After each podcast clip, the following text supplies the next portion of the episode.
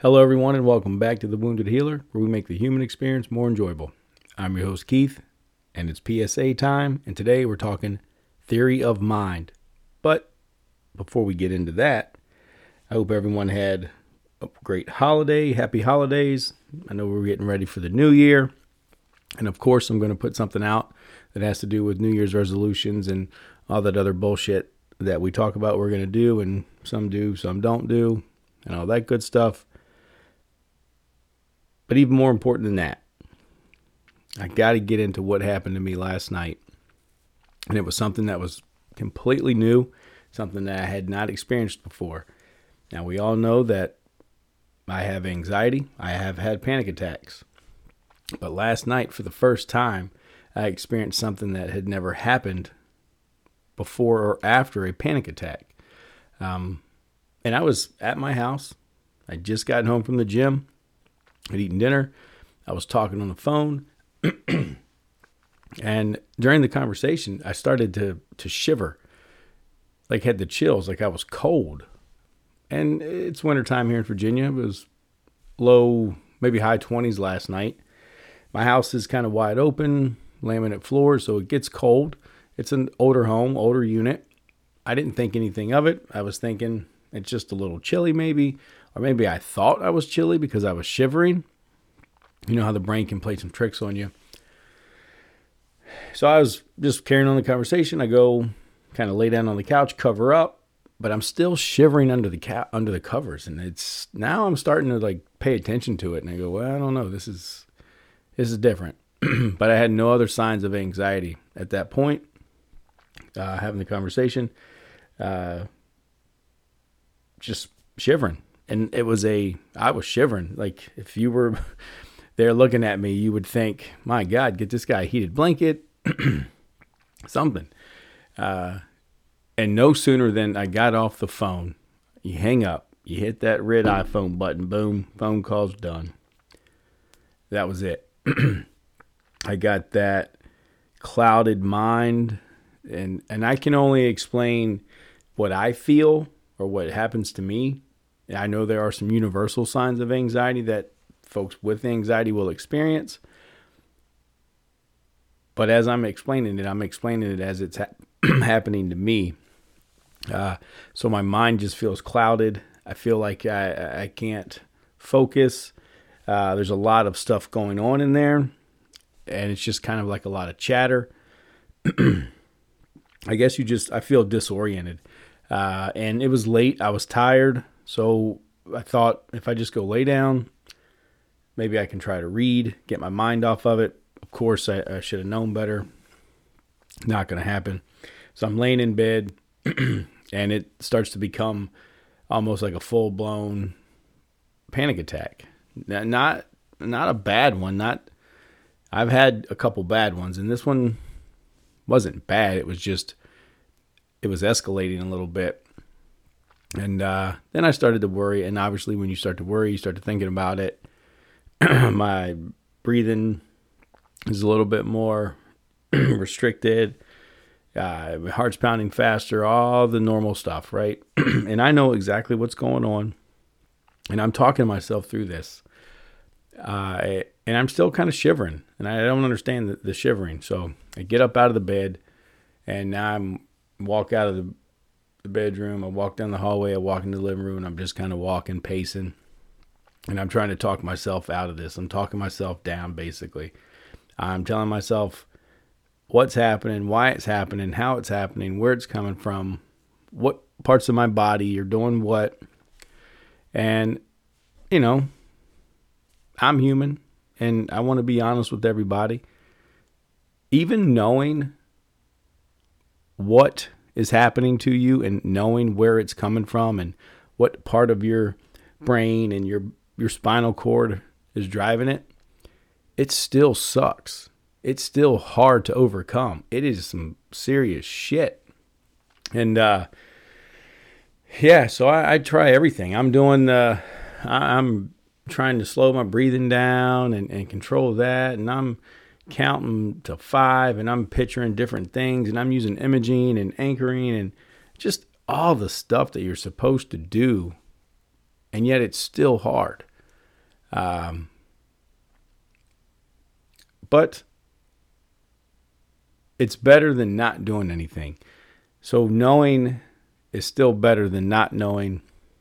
I do not regret educating myself on this. I do not feel bad or feel anything for having it. I'm I'm happy that I experienced it. I'm happy that I, I had to go through that to understand what it was. I am happy to know that it's just anxiety shakes, they call it, after we looked it up. Uh, it's kind of a real thing. I had no idea all these years of anxiety. For the first time, I experienced these anxiety shakes. Um, and it is common with certain types of anxiety. So I guess like the the, the panic attack style, uh, not just like a normal, like good on anxiety because you're getting ready to make a speech type thing. I don't know. I didn't really do a whole lot of research on it. I just know that it was normal and that settled my mind because I didn't want it to be anything else. Obviously, if you have any other health conditions, underlying health conditions, or been diagnosed with anything else, it may be something different. For me, it was not. Uh, I know that now today I feel a lot better. I didn't get a lot of sleep last night. It sucks when you have a panic attack. You typically don't sleep. It's just, it's hard to kind of just, you know, to get it together a little bit. So yeah, you know, you, you sleep when you can, you get up, you still have to go about your day. So I went to work, went to the gym, had about a couple things that I had to do. You do it. Here I am now. And I get to talk about it. And it's something that I wanted to share because it was new. Uh, it was new in the field of anxiety for me. It may not be new for someone who listens to this.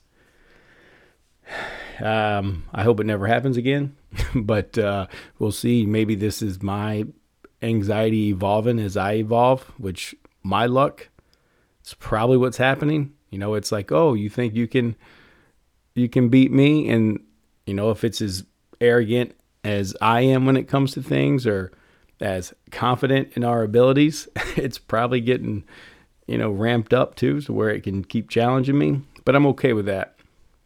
Uh, I know it will pass and, uh, I'm all the better for it. All right. So I'm good. Enough of that. I'm going to sleep great tonight. And yep, you know, we'll ready for the next one. So back to the P S A, theory of mind. Uh, I don't know if anyone has ever heard of theory of mind. It's something that was developed by the uh, behavioral behavioral psychologist. It studied a lot of children, uh, but it's it's basically the ability to understand what others are thinking and feeling. So you can ascribe meaning to their mental state, and mental state is kind of a, a broad category, but it, it encompasses things like perception, uh, you know, pain, experience, beliefs, desires, intentions, emotions, and memory. Uh, you, you kind of get the point. Um, and that also means that you have the knowledge that their mental state may differ from yours. So possessing a functional theory of mind is considered crucial for successful human social interactions. You know, it's it's kind of simple. It's if you, let's say you say something and you made somebody frown, well, you're going to process that, understand that, oh no, maybe I need to say something to change the subject. Maybe I need to say something to make them smile, or maybe I need to ask them what's wrong. That is a healthy, functional theory of mind. And uh, that that can be a problem for folks, and that may suffer with autism.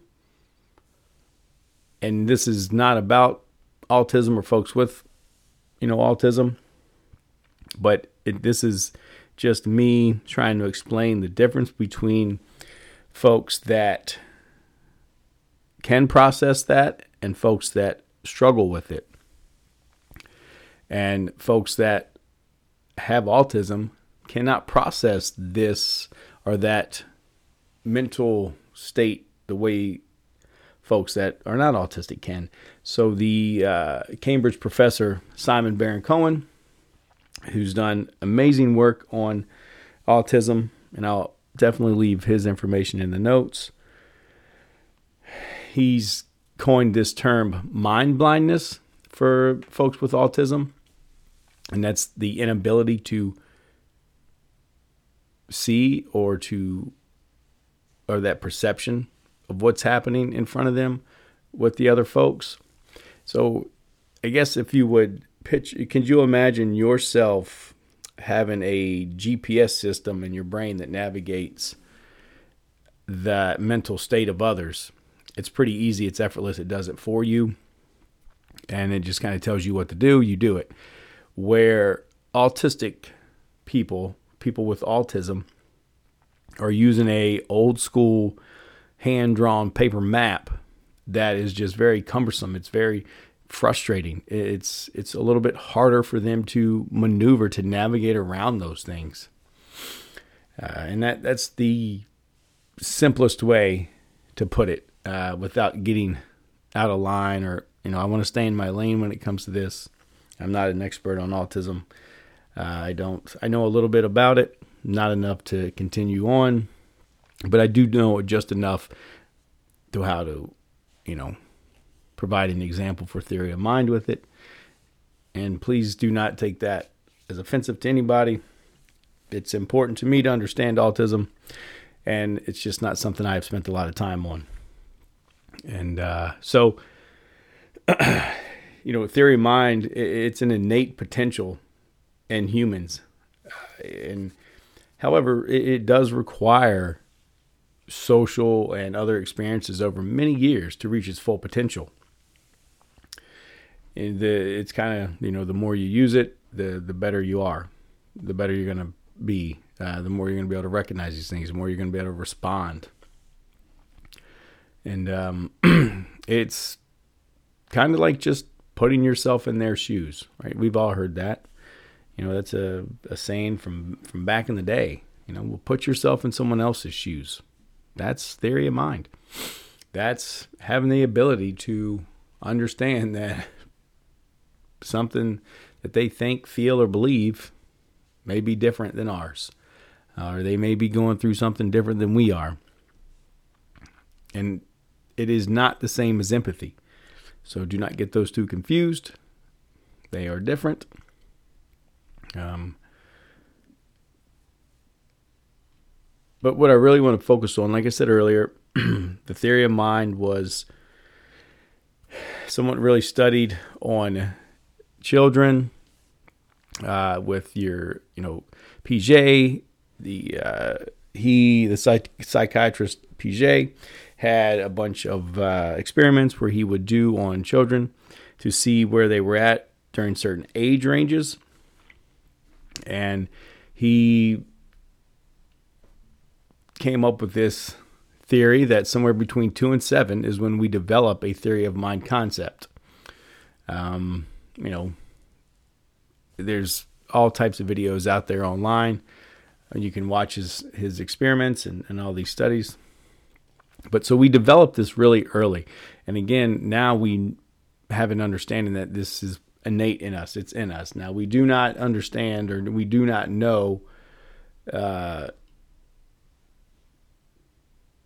the evolutionary origins of this and why, but we do believe that it has something to do with uh, language and communication, things like that, because the areas of the brain that are activated when we think about these mental states, and I'm going to touch on that in a minute. Um, But there are also studies out there, and this is kind of where I was going, uh, talking about adults. Uh, 'cause the studies were done on kids. There's a lot of research, a lot of time spent uh, understanding how and why children are the way they are at certain ages. If, you know, a quick example, if you give a two-year-old or a three-year-old a broom and you tell him it's a broom, it's a broom. If you give it to a seven-year-old and he rides it like a horse, yes, he knows it's a broom, but he also is believing that it is a horse that he's riding and he's playing with. That that's kind of theory of mind right there. And that's how it would work in a neurotypical person. Uh, an autistic person would be different. Uh, so there's also studies out there that show that adults are prone to this egocentric bias, and uh, it's which in which they are influenced by their own beliefs, knowledge, preferences when judging those of other people. Uh, or, you know, they kind of ne- neglect other people's perspectives entirely. And that's kind of the most important piece to this whole P S A, is that as we age and as we go through and experience more of this through our social interactions, we turn off and turn on this theory of mind that we have. Uh, and one way that we turn it off is with these biases. And when you're speaking to somebody, when you're talking to someone, in order for that conversation to be meaningful, in order for that conversation to go anywhere out, outside of a debate or an argument, which we don't want, is to kind of to think a minute and put yourself in their shoes. You know, use that theory of mind. You have the ability to understand what's going on over there, but you also have, and if you don't, you have the ability to ask. You have the ability to to look. Take a minute and ask, like, kind of get an idea where they're at. Um, you know, don't just go all in one-sided and and and blow it up. You know, kids can be evil, but adults can be can be pretty savage themselves, you know, because we know better. We know better. We know that, you know, we can say something that fires somebody up to get a reaction. You know, kids do it too. When you get to that point, that age where you understand this theory of mind concept, if you had sisters or brothers, you know, and you do the I'm not touching you, I'm not touching you, I'm not touching you thing, you know that's pissing them off. You know that if you do that, it's going to make them mad. That's theory of mind. So as an adult, when you're doing that same, I'm not touching you, I'm not touching you, it's the difference is, is you're just one-sided in the conversation, and you're not allowing them to be a part of it. You're not looking at their perspectives. You're not, you're you're neglecting other people's perspectives, right? You're, you're just. And the entire conversation is influenced by your own beliefs, knowledge, or preferences. And that's that. So be mindful of that. Get out of that. Engage in that theory of mind. Engage in both system one and two thinking. Take a minute, stop, just look, ask questions. Just be good. Um, and there's situations too where, you know, some folks just may not have a mature theory of mind. And that could very well be a sign of cognitive or development impairment. Or it could just be lack of social interactions. If you do, if you do not have a lot of social interactions or a lot of conversations that have, you know, meaning or, or depth or, uh, you know, anything that you have to stop and think of someone else's perspective or stop and think about how someone else is feeling. If you're not having a lot of those conversations, then you're probably not going to be good at it. And, but if you know you're not good at it, you can either work at getting better at it or you can let the other person know and work through it together. um, back to the brain piece of this. See, we know it's, we know the theory of mind is a biological uh, thing, because during neuroimaging we do see activity in that uh, medial prefrontal cortex and in that area around that posterior superior temporal sulcus. That's a lot again, right? I love saying it though. But we talked about that area in the podcast where we discussed how our brains categorize people. We know that that's that little area, uh, right in the center of that area is where we pick up on these facial expressions. And uh, so we know now through that neuroimaging, when even just the thought of uh, one of these uh, mental states generates, uh, you know, the the electricity, all the neurons firing in certain areas of our brain, which is, again, it's just something that's so neat, uh, that how far we've come. You know, we had these in the, the forties, the fifties, and the sixties, we had these guys doing all these awesome experiments, and we learned a lot.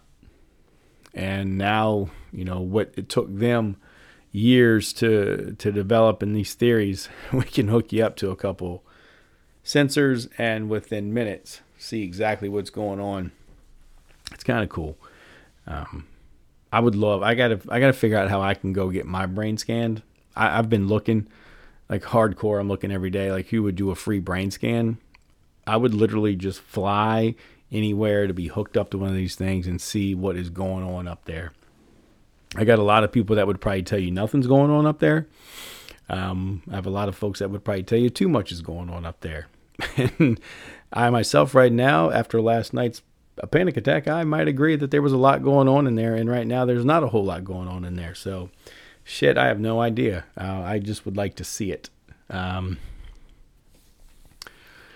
what else do we have? Theory of mind. There's, I'm going to leave all that, a bunch of information in the notes. There's, there's a lot more to it if you're interested in it. The child studies are pretty cool. If you have children, it's worth looking into. Um, there's a, there's a false belief study. There's, uh, the Piaget's got a ton of stuff out there. A couple other thing is just as, as adults having conversations, you know, okay, let's apply it to leadership. So in leadership, if you're the leader and you're trying to get your team together, lead your team, you have to be able to look around and you have to be able to see and perceive what that mental state is, what's going on, and make adjustments. And you have to do it quick. You have to be quick. And then everyone can move forward at, with that right tempo. Um, you know, in in a relationship, you, uh, well, okay, here, I'll we'll put this out there because this is something, again, keeping this thing real that I've experienced. The whole texting, texting thing, texting just screws everything up because our brains are not designed to text. One, we're not designed to write with our freaking thumbs. Two, you cannot read a text message the same way that someone else reads a text message, and you can't understand it. So when you're reading a text message, it says, like, it just screws everything up. We are designed to have face-to-face conversations, face-to-face communications. We are designed to look at our facial expressions. It's, it's right there. It's in the science. It's in our evolution. It's in our D N A. It's who we are. We're designed to look at eyes. We're designed to look at hands. We're designed to all of that stuff.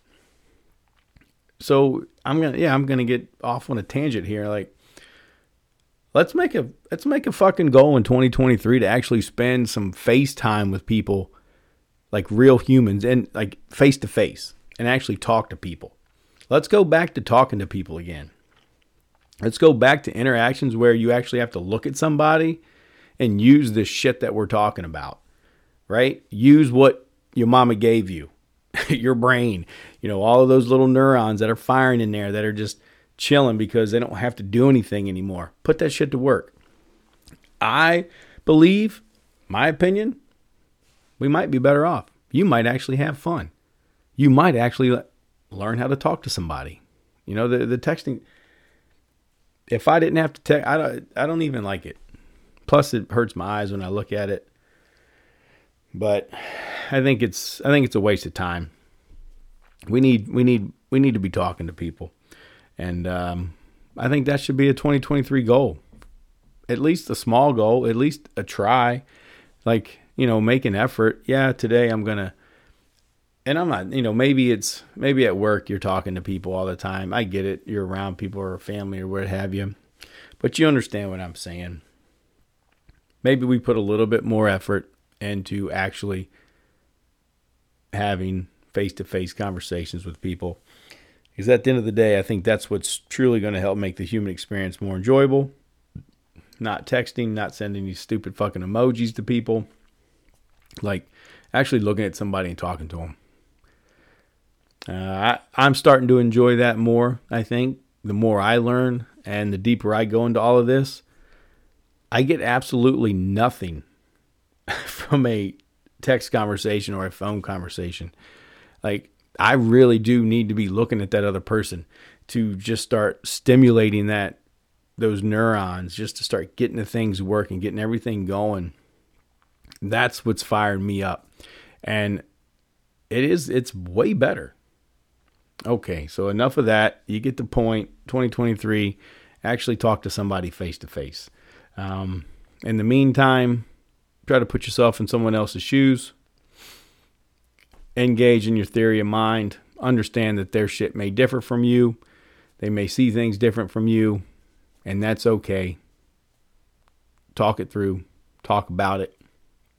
Um, and if you have little kids, a lot of neat things out there to watch. It will help you. Uh, and yeah, that's it. I'll see you in the next one.